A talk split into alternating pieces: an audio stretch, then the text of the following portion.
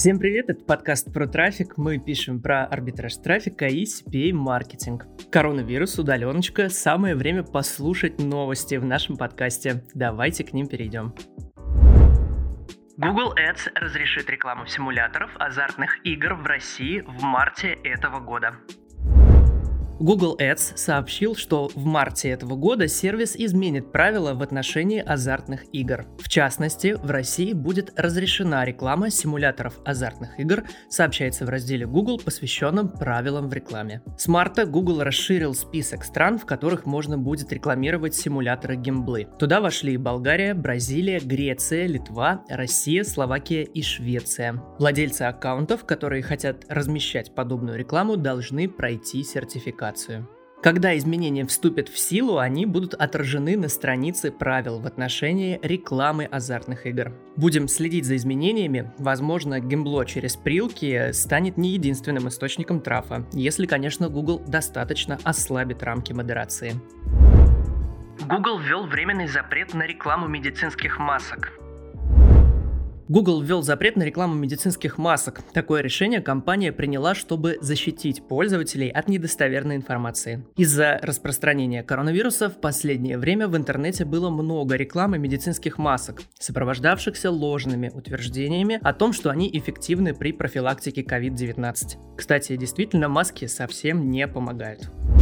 Мы стремимся защищать пользователей и предоставлять полезную и достоверную информацию, так как ситуация с коронавирусом продолжает развиваться, говорится в сообщении Google. Начиная с января мы заблокировали сотни тысяч рекламных объявлений о вводящих в заблуждение продуктах и услугах, так или иначе связанных с темой коронавируса. В качестве меры предосторожности мы решили временно запретить всю рекламу медицинских масок. Мы активно следим за ситуацией и продолжим предпринимать необходимые действия для защиты пользователей пользователей.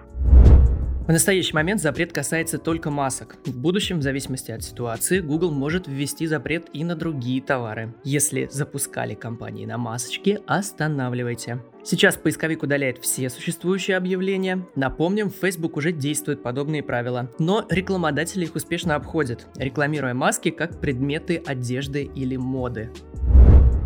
Лучшее время для публикаций в Facebook и Instagram.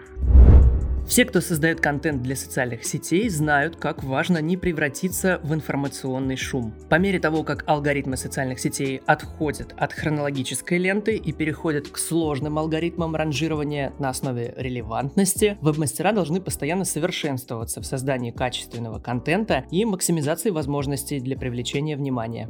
И тут знание того, когда лучше размещать посты на каждой социальной платформе, становится важным способом оставаться на шаг впереди и избегать перегрузки подписчиков контентом. Так что делимся небольшой инфографикой. Вот когда лучше публиковать посты в Facebook и Instagram, чтобы получить максимально возможный охват.